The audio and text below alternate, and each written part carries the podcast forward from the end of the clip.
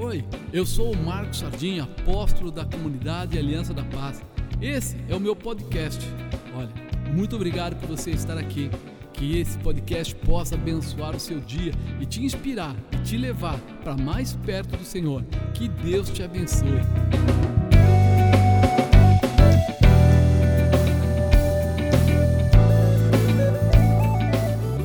Boa noite, dona Bispa. Boa noite, noite, povo lindo, povo de Deus. Vamos aqui mais um dia, né, para conversarmos um pouquinho, para falarmos um pouquinho de Deus. É tão bom, né? É tão bom a gente compartilhar um pouquinho que a gente sabe. Então estamos aqui para isso. É, diz que mulher gosta de falar dos outros, né? Agora, ah. falar dos outros, de Deus, Deus é melhor, ah. porque é uma boa fala, é uma fala especial, é uma fala que faz diferença, né? Falar de Deus é bom demais. E ele tem muito assunto, tem e muita coisa para falar. E olha que tem uma coisa, Deus conhece tudo e todos, então falar de Deus não dá, mas falar com Deus é perfeito para a gente ficar não uma hora, mas a noite inteira falando, participando, recebendo e tudo mais, né? Deixa a gente fazer uma oração para abençoar a sua vida aí, para abençoar a sua casa, para abençoar a sua família. Então eu vou deixar a Bis para fazer a oração hoje, eu sempre faço, mas vou dar essa liberdade para ela. Pai maravilhoso, Pai, nós te agradecemos, Senhor, por este momento tão especial que o Senhor preparou para as nossas vidas. Senhor, venha se fazer presente, Pai. Venha falar conosco, venha realmente encher a nossa alma, o nosso espírito com a tua presença. Pai, que seja um momento muito especial, Pai. Que realmente o Senhor possa alcançar cada vida, que o Senhor possa alcançar cada um, Senhor, de uma forma tremenda. Deus, em nome de Jesus, que o Senhor realmente venha falar conosco. Em nome de Jesus. Amém. Jesus. Amém. É legal, olha, estou muito feliz de ver vários nomes aqui, né, participando. Muito feliz porque a gente fala assim, a saudade a vontade de começar novamente os cultos, de fazer novamente os trabalhos, de partilhar da graça de Deus, de estar tá lá abraçando, que não pode estar abraçando, estar tá ficando perto, né? É, é, tão gostoso, é tão bom. Mas hoje a gente queria entrar num, num, detalhe especial, ou numa visão especial, ou num propósito especial, que é o tema. Lembra que nós colocamos? Entrar na guerra para alcançar a paz. Isso mesmo, entrar na guerra para alcançar a paz. Olha que coisa interessante, né? Às vezes nós temos que guerrear. A Bíblia diz que o céu é tomado à força, ou seja, precisa de guerra, precisa de posicionamento. Então eu vou parar de falar para que a bispa possa falar, porque ela é uma sumidade nessa área e eu creio que ela tem liberdade para falar poderosamente aí ao seu coração e dizer muita coisa para você. É, gente, eu acho assim, é, não tem nada, nada teológico no que nós vamos tratar hoje, né? Eu acho que tudo na nossa vida é uma questão de experiência. E eu me lembro quando nós nos convertemos que é, todo mundo se converte e acha o seguinte: a partir do momento que eu aceitar a Jesus, que eu chamar Jesus para minha vida, pronto, só paz, só tranquilidade nada mais vai acontecer de ruim para nós. Crente Nutella. é o, não, esse é o vocabulário de hoje. Antigamente a gente falava crente de açúcar, mas hoje não, hoje é crente Nutella. É, né? é aquele bem light, bem levinho, que tudo na, na, na, na, vida dele vai ser docinho de coco, nada vai atrapalhar, melzinho na chupeta, como se realmente né, o mundo aí fora não existisse. Ou se a gente se convertesse, tudo parasse, mas tudo continua. Né? A Bíblia diz no mundo tereis aflição, mas tem bom ânimo, quer dizer que o negócio vai pegar. É, principalmente quando fala assim, tem de bom, bom ânimo, porque eu venci o mundo, né? Quando Jesus fala isso, é falar assim, é o seguinte, vai ter guerra sim, vai ter confusão sim, mas vem comigo, fica comigo, porque eu já venci e eu vou te ensinar a vencer. Eu vou vencer por você, né? Então, eu acho que é isso que precisa acontecer na vida do cristão, né? Aprender a lidar com a guerra. E a nossa maior arma a nossa arma de guerra mesmo é a oração, é a intimidade com Deus, é buscarmos a Ele de uma forma tremenda, onde Ele nos direcione, né? Porque quando nós estamos com Deus, é, nós precisamos enxergar o mundo espiritual. Uhum. Eu falo que uma das passagens que eu acho muito, muito gostosa, quando eu ouvi a primeira vez, eu falei, como que é isso, né? Aquela parte onde Eliseu chama o moço que anda com ele, né? E fala assim, vai ali fora, né? Abre os olhos dele, Senhor, para que ele também veja o que eu estou vendo. É, é a, primeir, a princípio, quando ele chegou lá, ele falou assim: Eu estou cercado. Eliseu, nós estamos cercados. O inimigo Morreremos. realmente está toda a nossa volta. Agora nós vamos morrer, agora não tem tem mais jeito, não tem mais saída para nós. Aí Eliseu fala assim: Senhor, abre os olhos dele, abre os olhos, porque ele estava numa visão carnal, numa visão física, e ele precisava que aquele moço tivesse os olhos abertos para enxergar espiritualmente. E quando nós temos essa, este entendimento, é, tudo muda. Tudo muda durante a guerra. Porque nós começamos a ver que nós não lutamos sozinhos, que há um Deus que luta por nós e isso nos traz paz. Isso traz realmente uma condição de enxergarmos a Deus lutando por nós. Aí muda totalmente, sabe? Eu falo assim, você imagina quando você fala assim, eu vou, eu vou pra rua, né? Cercada igual agora nós estamos de pandemia, de enfermidade, de todas essas situações, estamos sujeitos a tudo isso da parte física, com certeza, né? Até ficou uma discussão agora daquela cantora que morreu e as pessoas questionando, como? Não é crente? Como que morre? Como que pega um negócio desse? Nós estamos no mundo, nós estamos sujeitos a isso sim. Mas até foi o que ela declarou no final, há uma paz. Há uma paz da vida do crente. O crente tem que ter paz em meio a qualquer guerra, né? E quando nós entendemos isso, vem a paz de Deus e o medo cai fora. O medo vai de lado. E aí nós conseguimos caminhar melhor, nós conseguimos pensar melhor. Porque se tem uma coisa que nos bloqueia é o medo. Muito. É difícil alguém conseguir ter uma visão aberta, uma visão clara, uma visão nítida quando ele está preocupado, quando ele está angustiado, quando ele está oprimido. Então isso é uma coisa muito importante. Toda essa pandemia, todas essas coisas que acontecem. Hoje é pandemia, mas no passado teve gente que quase ficou desempregada, outros ficaram, enfermidades de outros gêneros.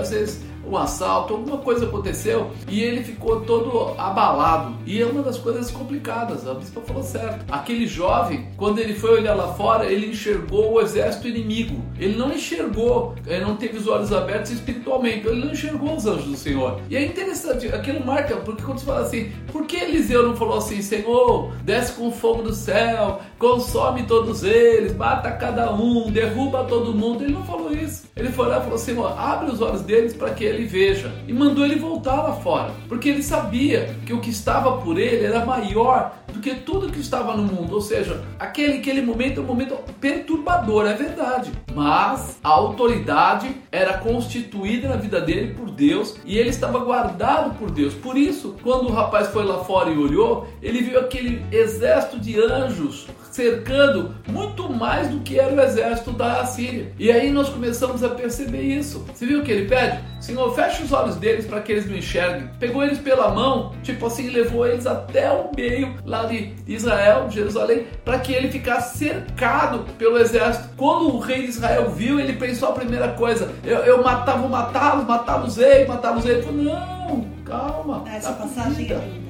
É, é tá bom para eles. Eles estão vendo agora de onde veio o poder, né? Eu falo que essa passagem é muito linda, porque você imagina, né? O povo veio atrás de quem? De Eliseu. É. Porque eles estavam falando assim: o que, que acontece? Tudo que nós estamos para atacar, mas todas as vezes que a gente vai atacar, alguém está contando, né, para o povo de Deus e eles não estão sendo atingidos. Eles, eles se guardam, antes. eles ficam sabendo antes.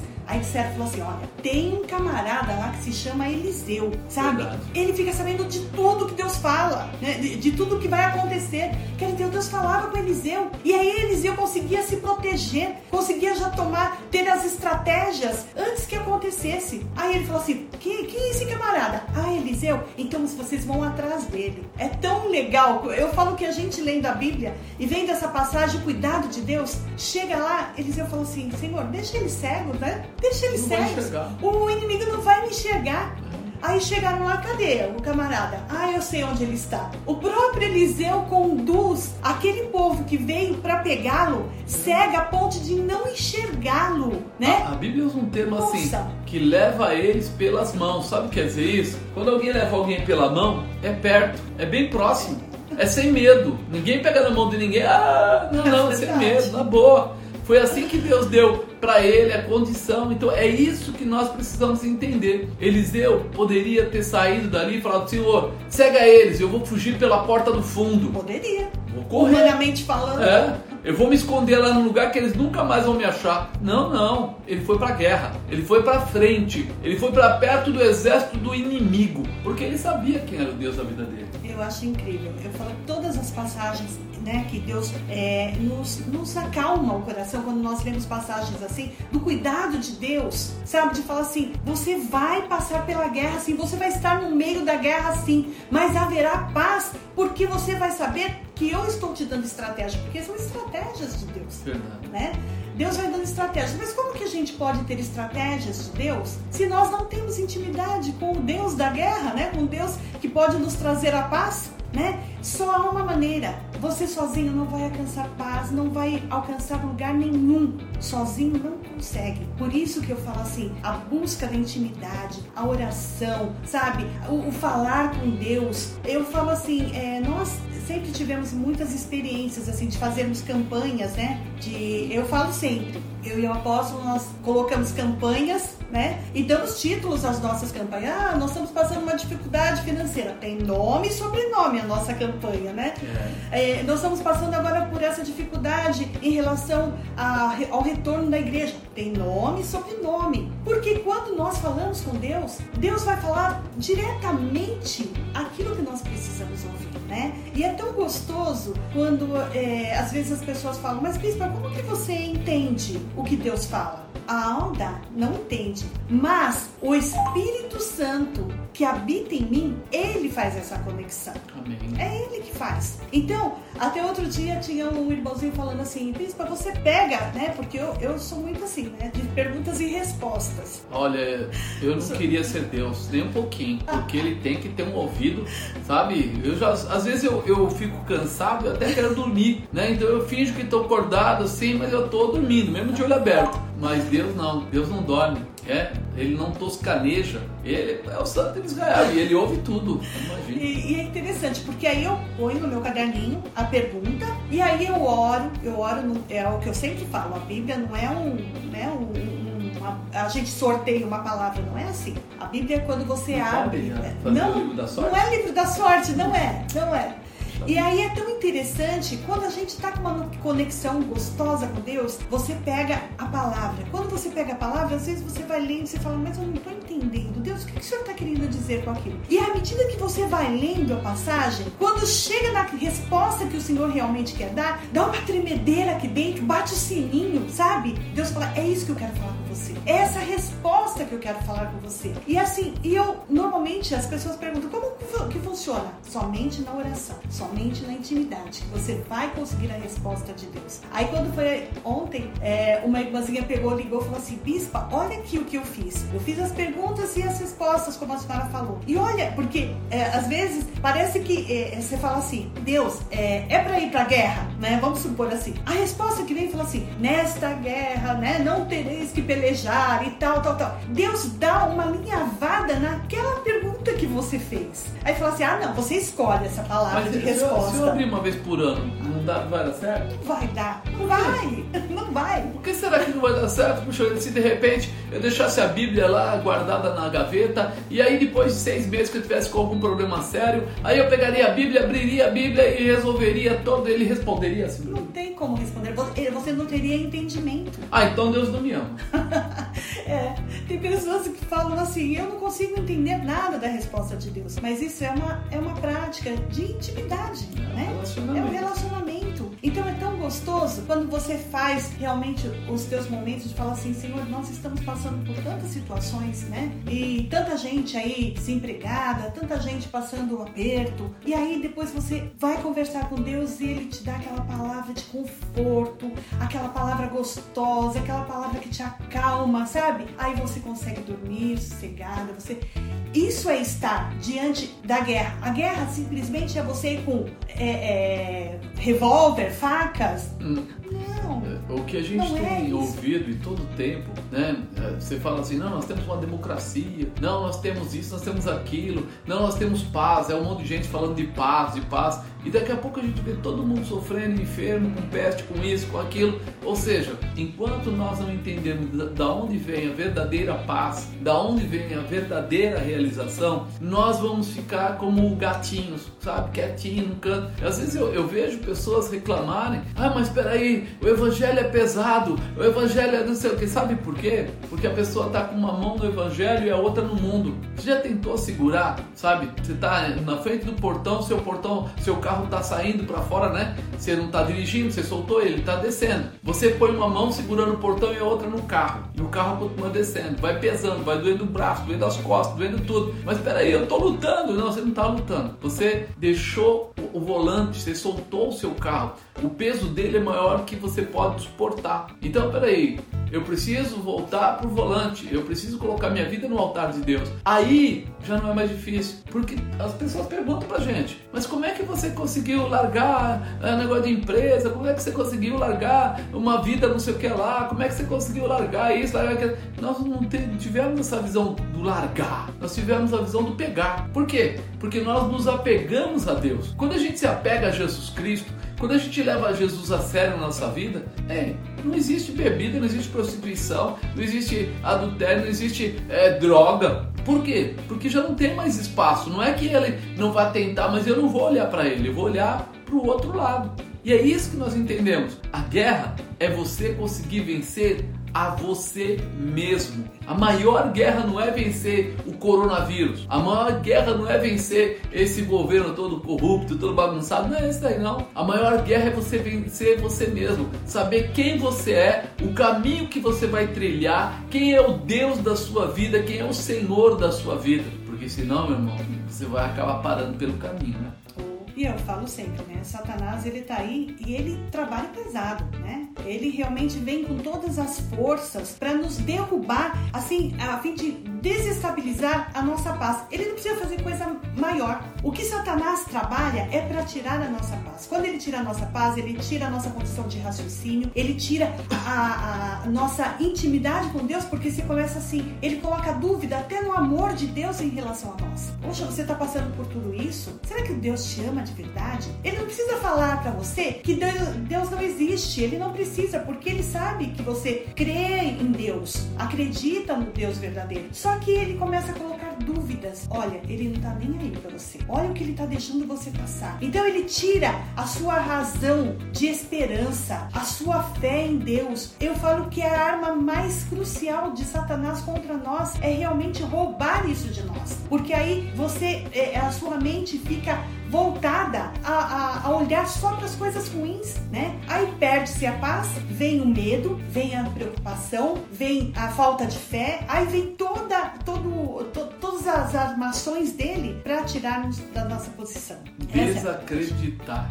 Primeira coisa que a gente precisa é acreditar. Se nós sabemos que somos de Deus, se você realmente, realmente entregou a paternidade ao Senhor, se você, como diz a Bíblia, vou usar termo bíblico, se você foi enxertado na videira verdadeira, tá? Não é você, não foi colocado no vasinho do lado. Tem gente que foi colocado no vasinho do lado, porque quando você enxerta, não sei se você reparou, mas eles cortam uma parte do caule e colocam e depois eles passam um, um pano, uma estopa lá e amarram direitinho para que aquilo não ceda, para aquilo ficar bem encostadinho, para que todo o sumo que está na árvore ou na, no galho passe para você. Você passa a ser alimentado por aquilo.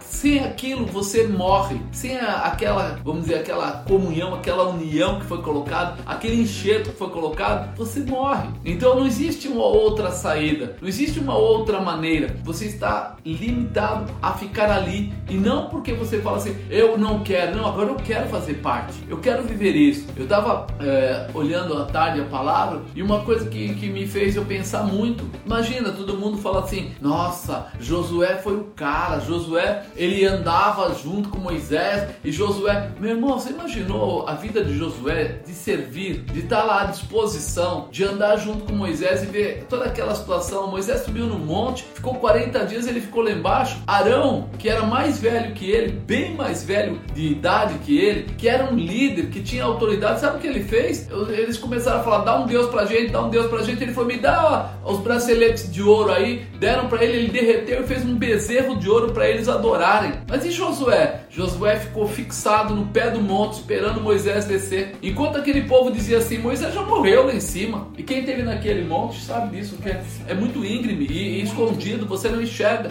É difícil, é muito frio, tá? Muito frio lá em cima. Em tempo bom, né? Em tempo bom, a noite chega a zero grau. Imagina em tempo ruim, como é que fica o tempo lá em cima. E aí ele sobe por 40 dias, mas ele estava debaixo do cuidado de quem? De Deus. Amado, como você está entendendo isso, você fala assim: peraí, Josué só pode ser contado como alguém especial, porque em todo tempo, em toda aprovação, em toda guerra, ele não se deixava levar. Ele continuava. Qual é o propósito? Os olhos dele estavam em quem? Moisés. Ele estava em Moisés. Agora, quando Deus teve que escolher alguém para colocar no lugar de Moisés, não foi Arão. Quando Deus teve que escolher, ele não olhou para os outros. Nossa, mas poderia ter pego Arão, era mais Uro, experiente. É. Uro estava é. junto também, outro velho. Hum. De repente, por que não pegou eles? Agora você que está me ouvindo aí, você, você consegue entender o negócio? Na igreja, na obra de Deus, não existe lá dizendo assim, Deus escolhe os mais velhos. Não, não. Deus quer procurar os fiéis. Aquele que quer falar assim, não, eu, eu quero entrar nessa guerra para alcançar a paz. Que paz é essa? É a paz que vem do Senhor. A paz que transcende nosso entendimento,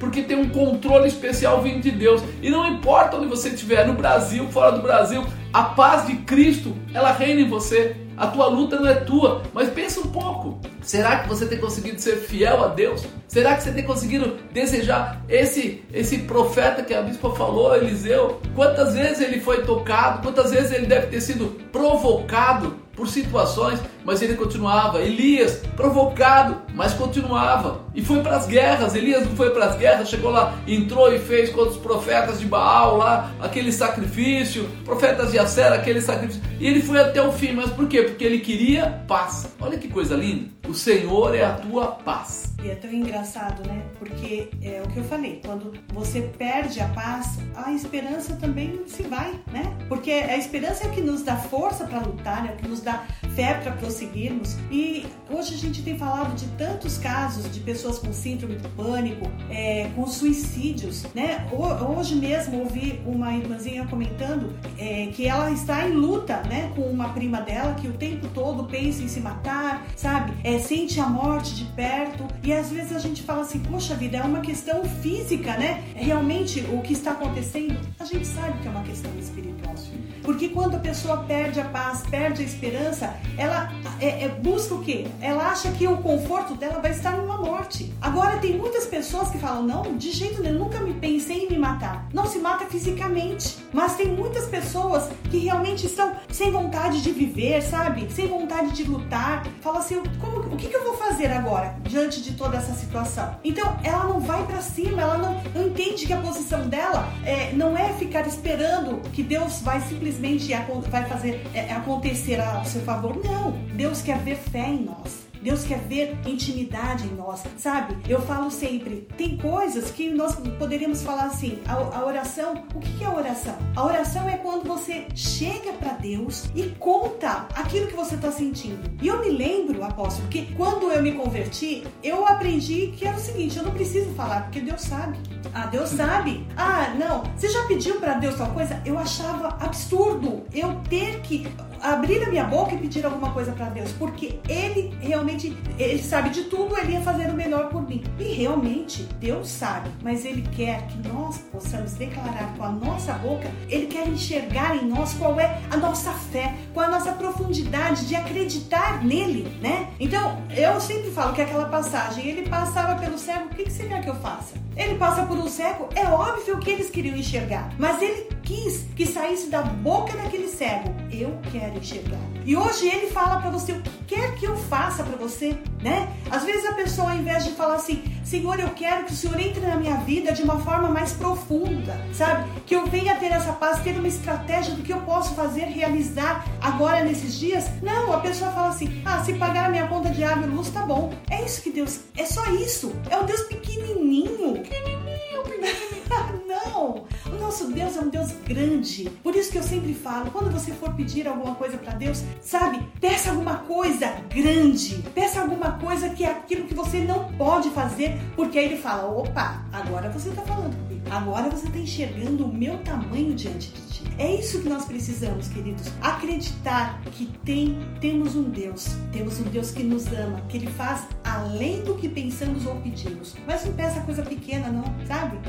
Deus com coisas pequenas, não. Não é verdade? Ele conhece tudo, como a bispa falou, ele sabe tudo. Mas o maior prazer dele é ser glorificado por você. O maior prazer dele é que você dê glórias a Deus, faça culto de ação de graças, dizendo quem é o Senhor de tudo isso. É lógico, né? Ele não vai querer que você ande por caminhos tortuosos, que você se perca, não é isso, porque ele tem um amor por você, quer te proteger, quer te livrar, quer te guardar, mas ele quer que você seja ousado, que você seja determinado, que você possa realmente entrar no meio da guerra e saber que lá do outro lado tem uma saída. Olha, eu, eu, eu falando hoje assim, vendo a política acontecer na televisão, a gente olha lá o presidente da república e fala assim, se ele não tivesse sendo apoiado por pastores, por homens de Deus, com certeza ele já tinha largado isso. Ele só está tendo aquela força porque tem um grupo de evangélicos no Brasil todo orando por ele. Porque tem grandes líderes ali que estão atrás dando apoio, dando palavras para ele de,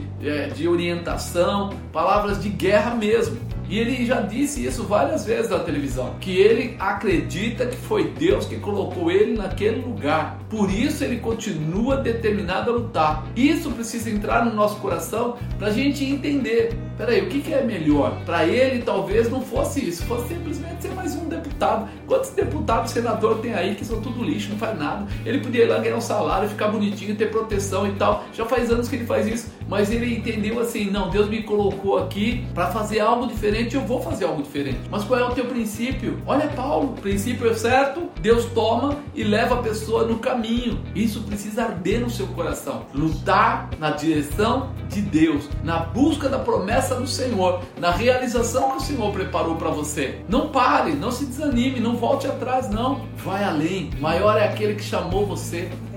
Quando a gente estava falando aqui de, de, de, Josué, eu peguei ali a Bíblia, né? E, e abri no, no, capítulo 1, super conhecido. Mas aqui a gente ouve uma palavra tão legal, né? Sucedeu depois da morte de Moisés, servo do Senhor, que o Senhor falou a Josué, filho de Nun, servo de Moisés, dizendo: Moisés, meu servo, é morto, levanta-te, pois agora, passe Jordão, tu e todo este povo, a terra que eu dou aos filhos de Israel. Todo lugar que pisar a planta do vosso pé, vou-lo tenho dado, como eu disse a Moisés desde o deserto, desde este Líbano até o grande rio, o rio Eufrates, toda a terra dos heteus até o grande mar, para o poente do sol, será vosso termo. Ninguém se susterá diante de ti todos os dias da tua vida, como fui com Moisés, assim serei contigo, não te desampararei. Olha, quando ele fala aqui assim, não vou te deixar, não vou te largar, aqui já tinha acabado, poderia ter acabado, para aqui. Então eu, eu tô aqui, o senhor me escolheu, é, pra, vai fazer comigo, fez, tá bom. Só que agora que vem. Ele fala assim: esforça-te e tem bom ânimo, porque farás a este povo herdar a terra que jurei aos seus pais lhe daria. Não falou para ele assim: você vai ser o dono da terra. Não falou. Falou, você vai fazer, você vai, vai completar aqui, ó. Você vai ter que ter bom ânimo, porque farás a este povo herdar a terra que jurei aos seus pais lhe daria. Então somente esforça-te, tem muito bom ânimo para teres o cuidado de fazer conforme toda a lei que meu servo Moisés te ordenou dela não te desvies, nem para a direita, nem para a esquerda, para que prudentemente te conduza por onde quer que andares. Não se aparte da tua boca o livro desta lei. Tenha intimidade comigo. Fique no relacionamento. Antes, medita nele dia e noite, para que tenha cuidado de fazer conforme tudo quanto nele está escrito, porque então farás prosperar o teu caminho. Então farás prosperar o teu caminho, prudentemente te conduzirás. Aí que você começa a entender. Ele fala para ele que ele vai ser forte, que ele vai levar as pessoas, que ele vai dar a condição, né, para eles. Mas uma coisa muito especial, ele fala para que ele seja prudente, para que ele não se desvie do ensinamento, para que ele fique ligado, né, para é, ter cuidado. O que eu acho gostoso né, nessa palavra é quando ele fala assim: esforça-te e tenha bom ânimo. Sabe o que significa isso? Não é só se esforçar, carregar aquele peso, aquele jugo. É, tem, ter bom, bom, ânimo, eu vejo assim, uma pessoa entusiasmada. Entusiasmada. Né? Entusiasmada, cheia de poder, cheia de, de, de Muito certeza. louco. De certeza. É isso mesmo. Cheia de certeza que ela vai vencer. Então, é isso que é importante. É isso que é importante a gente entender, sabe? É, estar no meio da guerra não é pra estar cabisbaixo, chorando. Até eu vi aqui, né? A Camila Cruz, ela colocou: em dois anos eu já vivi tantas coisas que não seria possível se Deus não estivesse no comando. E eu vejo Yes. assim, a Camila, eu vejo é, é, ela, eu, ela- sabe como que ela, eu coloco ela no meu, no meu contato? Camila Sorriso, É verdade. né? É, gente, não, não é Camila fala- Sorriso, é Camila Sorrisão, Sorrisão. viu, Camila? É assim que eu Toda coloco. vez ela, ela fala pra mim assim, a Camila, eu falo qual, porque a gente tem umas três ou quatro, ela fala sorrisão. A sorrisão. Ah, já sei quem é. sabe? Entusiasmada é aquela que você fala assim, gente, eu sei que há guerras, há batalhas, mas ela mostra que ela tem garra, que tem esperança do Deus que ela serve. Agora, o que me preocupa em muitas situações, né, esse afastamento que nós estamos vivendo, eram pessoas que tinham pessoas que estavam entusiasmadas com Deus. E hoje, quando eu converso, eu vejo assim pessoas cabisbaixas que chegam até, eu falo que falam algumas palavras que eu falo assim, meu, você está duvidando até da existência de Deus. Era uma pessoa que teve experiência, teve Deus deu, entregou, sabe? Se levantou, mudou a vida. Agora, por estar passando por esse processo de, de guerra, simplesmente tá cabisbaixo. É o que eu falei assim: não tem vontade de lutar, não tem vontade de viver, perdeu todo o entusiasmo, toda a alegria de servir a Deus. Quando você toma esse tipo de atitude, é como se você falasse: olha, esse Deus não é tudo isso. Começa a duvidar da existência de um Deus poderoso, né? Então, é isso que nós precisamos reativar em nós. Você não pode dizer que é amigo de Deus, ou ama Deus, ou quer viver com Deus, porque Ele tá te dando coisas todo dia. Porque até um casamento a gente aprende isso. Nem todos os dias são iguais. E o amor, ele supera tudo. Coríntios 13 lá diz isso. Na Coríntios 13 fala que o amor supera tudo, que o amor não se soberbece, que o amor... Mas sabe o que está acontecendo? Que eu percebo, tia Bispa, dona Bispa, senhora dona Bispa, ela Ai, chama assim, Bispa. todo Nossa, é muita formalidade, né? Ah, As pessoas não estão entendendo que Josué recebeu e entendeu. Falou para ele: não se aparte do livro desta lei, medita nele dia e noite. Sabe o que acontece quando você deixa a televisão ser mais poderosa na sua vida? Quando você começa a ouvir os amiguinhos, quando você começa a entrar no WhatsApp ou até no Facebook, naquele grupo de amigos que não tem nada a ver com Deus, que não estão nem aí. São pessoas são frágeis. Então qualquer coisa já trinca, já racha, já, sabe? Um dia eu tô bem, outro dia eu tô mal, outro dia eu tô bem, outro dia eu tô mal. É diferente. Tem gente que começa com umas loucuras, faz um bolinho, do bolinho faz um bolão, é, de repente faz um pãozinho, do pãozinho faz um pãozão. Ele vai inventando, vai criando, vai desenvolvendo. Ele fica maluquete, ele cria coisas assim fantásticas. Por quê? Porque ele vai crescendo naquilo que ele está se identificando. Mas tem gente que fica ouvindo bobagem, parece que empresta o ouvido para Satanás, para pode falar bobagem no meu ouvido que isso aqui é, é livre para você. Ao contrário, se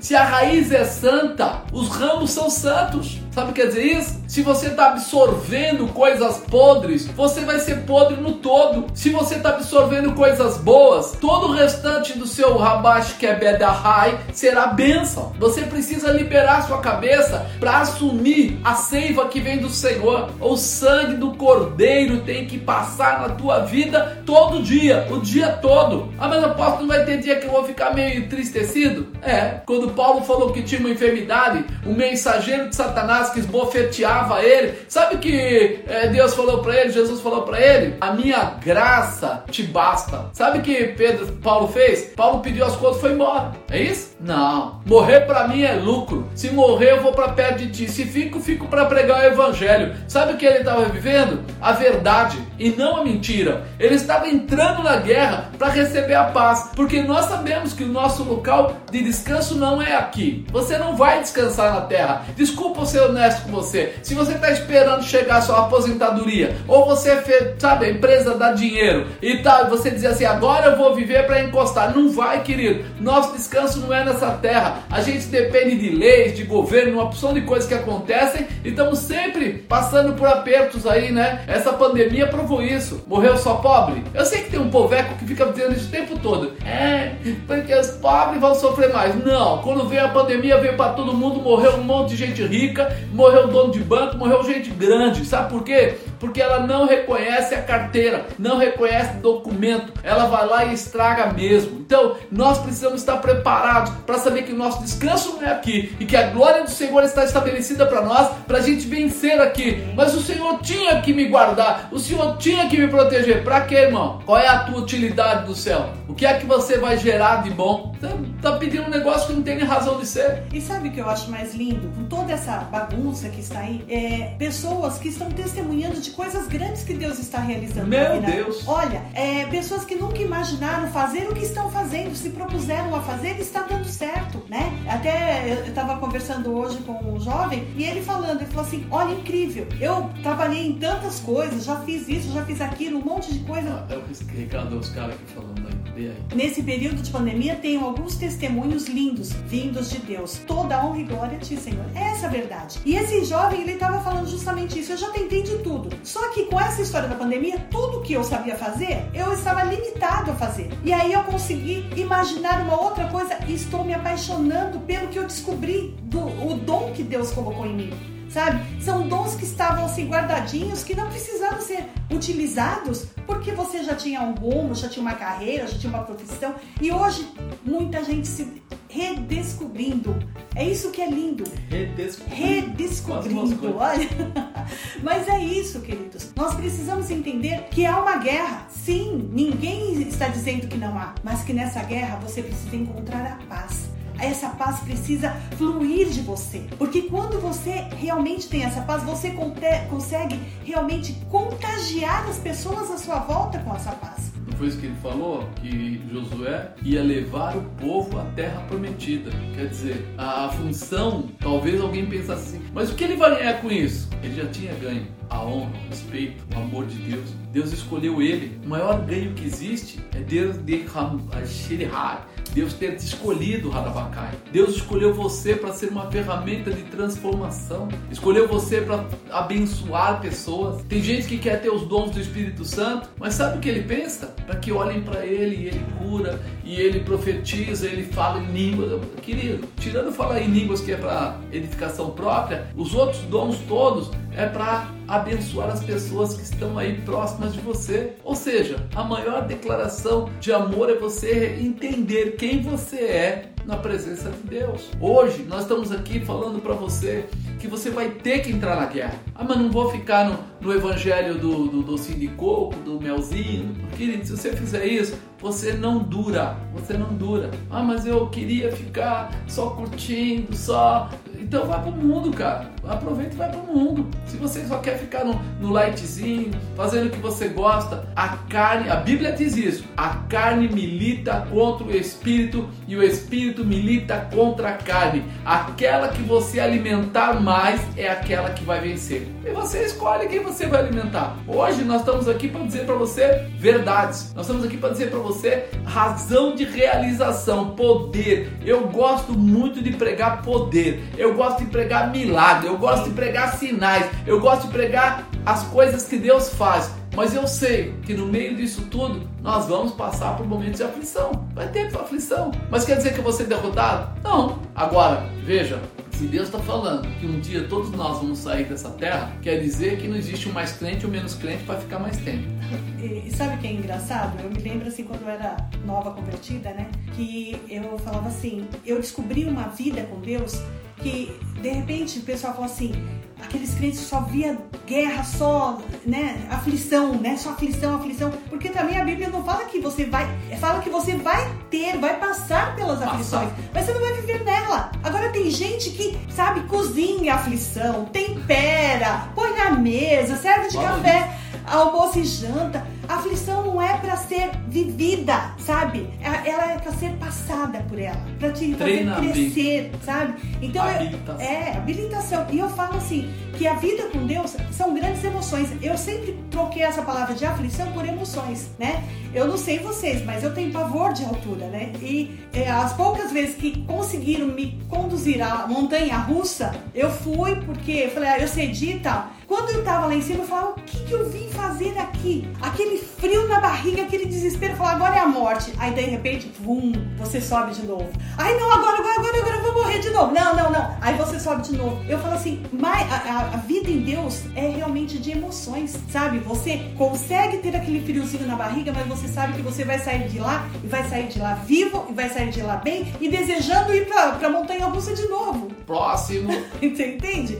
Então, entender o seguinte: a nossa vida não é ficar na aflição, não é desfrutar da aflição, não. Desfrutar é das bênçãos de Deus, é da alegria, é do prazer, da presença de Deus, de poder testemunhar a glória de Deus em nós. Os soldados de Essa Deus é... são forjados no fogo da batalha. Eles são forjados, quer dizer, são preparados, são estabelecidos, são, sabe, montados. Porque toda vez que a gente brinca que fala assim, habilitação, musculatura, força, autoridade, a gente alcança através dessas passagens, através dessas situações. E é até, até interessante, né? Porque à medida que você vai passando, não que, vamos dizer assim, perca o valor, mas você começa a falar, puxa vida, aquela última vez parecia tão grande, mas essa agora que parece grande. Essa dificuldade que parece grande. A dor do momento é sempre maior. Sempre maior. Mas a verdade é que Deus está chamando você, como chamou de repente ali Josué, como chamou até José lá no Egito, como chamou de repente Elias, Eliseu, para ver os sinais e as maravilhas, para realmente viver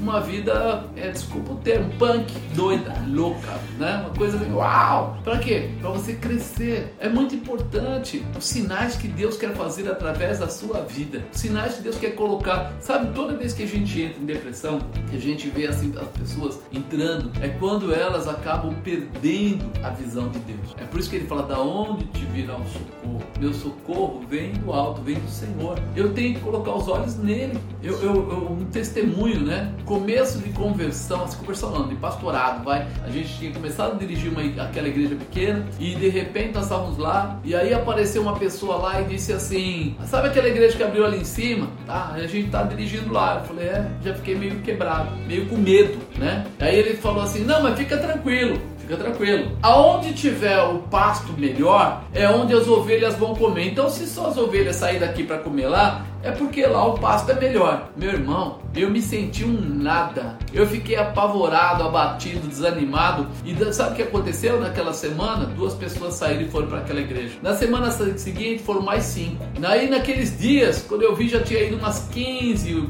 pessoas, mais ou menos, um pouquinho mais. Eu fui, lógico, né? A gente sempre tem que ter alguém para chorar, né?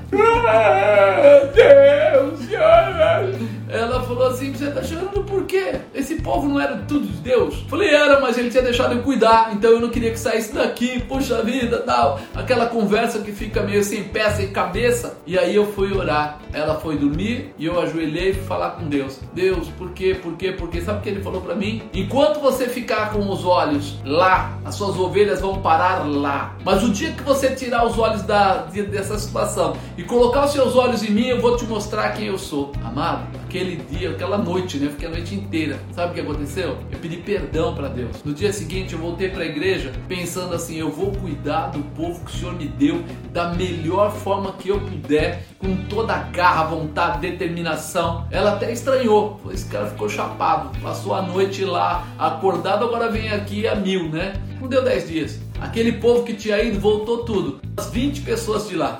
Você até obreiro veio de lá para cá. E aí eu comecei a ver que um carro passava na porta da igreja, insufilmado, e passava bem devagarzinho no final dos cultos. Uma das pessoas que estava junto com a gente lá no portão tinha sido membro da igreja dele. E aí quando olhou, falou, é o pastor tal. E eu olhei e falei, não é possível. Ele falou, poxa, sabe o que aconteceu? Quando eu enxerguei a Jesus Cristo e o medo foi embora, ele perdeu a visão e começou a ter medo. Ele começou a, a ficar apavorado do que estava acontecendo. E um dia eu fui receber um prêmio num, num, jornal aí que existia aqui em São Bernardo, chamaram a gente para receber um prêmio. E quando eu cheguei lá, eu, me deram o prêmio, tudo aquela coisa, e aí ele falou assim, Você tem alargado tanto a sua, as suas estacas que elas estão entrando dentro da minha da minha tenda. Eu falei, como? Não entendi. Aí o, o, o repórter do lado falou assim, ei, não vai começar com baixaria. Falou, não, mas ele tá passando dos limites. Ele era o cara, não eu. E de repente, quando eu olhei para Jesus, a coisa inverteu. Amado, olha para Jesus. Tira os teus olhos das coisas comuns, coloca os teus olhos na, sabe? Se você pode ser empresa, pode ser emprego, pode ser eh, posição, pode ser célula, pode ser o que quiser. Coloca os olhos em Jesus. Deixa ele te mostrar o tamanho do poder e da glória que ele tem. O medo vai cair por terra, a Amém. dúvida vai cair Amém. por terra, as barreiras vão cair por terra. E sabe o que ele vai fazer? Usar você para dar glórias a Deus. Você vai ser o testemunho vivo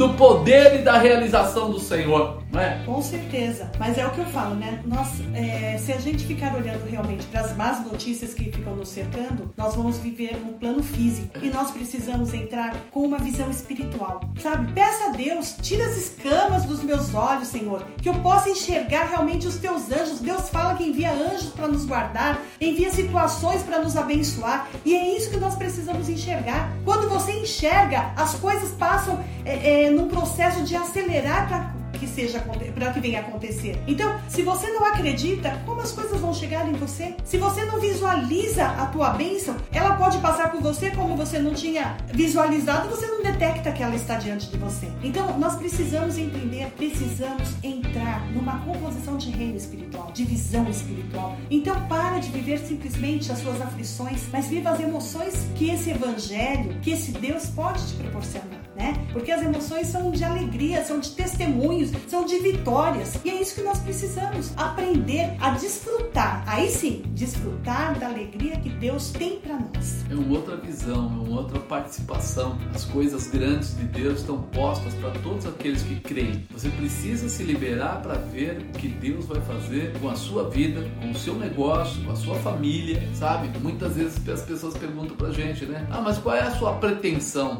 Minha pretensão é continuar salvando, libertando, curando, restaurando, transformando, abençoando, sabe? Às vezes bate umas coisas, né? Aí se eu tivesse, se a gente montasse uma empresa, depois a gente vai lá na nossa cama, vai conversar, é, não serve mais pra gente. Nosso negócio são almas. Nosso negócio é, é ensinar, é orientar, é abençoar. Pode ser até empresário, não tem problema, a gente tá preparado para isso. Mas se eu perguntasse aqui agora, para essas pessoas que estão nos acompanhando, sabe? Chegasse para eles e falasse assim: quem de vocês receberam alguma palavra profética desse casal e mudou a sua vida? Quem de vocês recebeu uma palavra e o seu negócio foi transformado, a sua vida pessoal foi transformada? Será que alguém responderia? Alguém aí recebeu alguma coisa, alguma manifestação de Deus através da vida da gente? Coloca aí um sinal de positivo, fala assim: ó, oh, tá aqui o cara, eu recebi, tá aqui a irmã, eu recebi. Sabe para quê? Para que as pessoas saibam que nós não somos nada, mas que Deus é tudo e que você também pode ser o tudo de Deus, também pode ser a ferramenta da transformação. Se você quiser, você coloca aí, ó, eu sou, eu quero, eu vou. Eu também estou nessa visão, eu vou correr essa corrida, eu vou andar nesse caminho e eu vou ver a glória de Deus chegar na minha casa também. Eu vou ser a boca profética da onde eu moro, aonde eu congrego, na minha célula. Poxa, não tem barreira. O Senhor é o teu pastor e nada te faltará. Ele é aquele que te guarda. O nosso ensinamento para as pessoas da Aliança da Paz sempre foi isso Deus tem o máximo para quem quer ser o máximo com Ele, para quem quer buscar nele, para quem quer viver com Ele. Então não para não, se lança,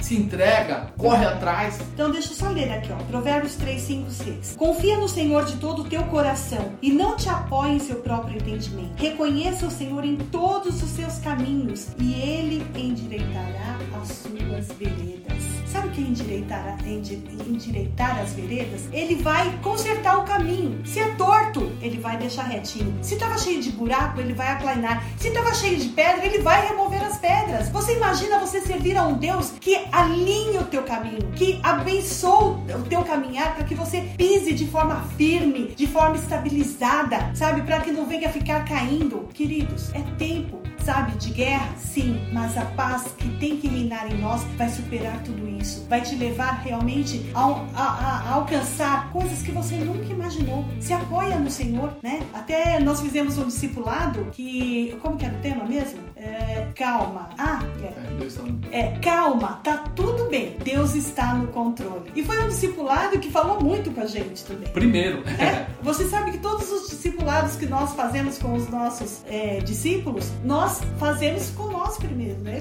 Eu e ele, a gente faz as perguntas, a gente responde, a gente chora, a gente fala, nossa, como que é isso, né? E, e é engraçado, é, é como Deus veio falar conosco. Calma, tá tudo bem, né? Eu tô no controle. E é isso que nós precisamos acreditar. Existe um Deus que quer, quer pegar o controle, mas ele não quer tomar de você. Ele quer que você entregue esse controle e aí sim, aí nós vamos desfrutar de tudo. Saímos dessa pandemia, saímos dessa confusão fortes, muito mais é, agradecidos a Deus. Com certeza. É, a impressão, né, primeiro, é interessante. A gente tem conversado com muita gente nesse período agora dessa dificuldade. Mas, por incrível que pareça, dentro do Supério, principalmente, que a gente mais conversa, a gente tem visto quantas pessoas progrediram e não regrediram. Quantas pessoas cresceram. Olha, eu posso falar até da própria igreja, assim, nós começamos com aquela ideia, né, de dar cestas básicas pastora é, Thalita, pastor Henrique, começaram, não, vamos, vamos, vamos, vamos, vamos fazer. Falei, pessoal, é, não vai ser fácil, o povo está ficando desempregado agora, agora vai ser mais difícil levantar recurso. Na última vez que eles falaram, era 17 toneladas ah, de alimento. 17 toneladas. Tá? 17 toneladas. De repente, o Bruno, né, é, ele, ele, como é que chama o seu primo dele? Seu primo? Gabriel. Bruno Gabriel, né? Ele, ele tem uma facilidade, ele conseguiu lá no SESI é, pra gente distribuir as refeições. Nós ficamos lá praticamente 30 dias distribuindo refeições todos os dias, indo para é, Vila São Pedro, indo para Calux, para outros lugares aí, levando Três Marias e tal. E, e, é incrível, porque a comida foi aparecendo, as coisas foram aparecendo. Então eu, eu imagino assim, toda vez que a gente se lança, Deus entrega na sua mão para você fazer. Toda vez que a gente se amedronta, se assim, encolhe, fica difícil, a gente não alcança. Então se libere, deixa Deus usar a tua vida com poder, deixa Ele mostrar que através da sua vida muita gente vai ser alcançada com o Evangelho. Você não precisa ser pobre, você pode prosperar, você não precisa sofrer enfermidade, você pode ser curado. Eu não estou dizendo que a gente não vai morrer um dia, é diferente. É diferente, mas ele vai te dar saúde para você atravessar o percurso que for necessário para você revelar a obra de Deus na terra. Você fará coisas tremendas. Em nome de Jesus. Eu acho que nós estamos com um minuto e pouco. É, gente. É isso aí, acabou. Foi rapidinho. Demais. Mas o recadinho é o seguinte: aquieta teu coração, né? confia no Senhor, deixa Ele fazer realmente uma grande obra na sua vida verdade. Deus tem chamado você para coisas maiores. Sabe que coisas maiores? Ah, mas eu sou pequeno, por isso mesmo. Sobe no colo dele e segue. Quando a criança é pequena, ela sobe no colo do pai, ela se torna muito grande, muito poderosa, realizadora. Então coloca isso no seu coração. Você não precisa ser poderoso, ele é poderoso. Deus vai fazer cessar a guerra. Exatamente. Força, graça, poder, autoridade, determinação. Viver o melhor de Deus. Não importa, ah, eu posso, eu cheguei no zero, eu tô menos cinco. Deus vai trazer tudo de volta e vai prosperar você e a sua casa. Vocês vão ver que o amor e a misericórdia de Deus já estão prontos para aqueles que creem. Acabou, gente. Foi muito bom. Muito Manda bom. um beijo para eles. Muito gostoso estar aqui. Seja abençoado. Confia no Senhor e tudo, tudo, Amém? Um novo, grande beijo. Beijo. Deus te abençoe.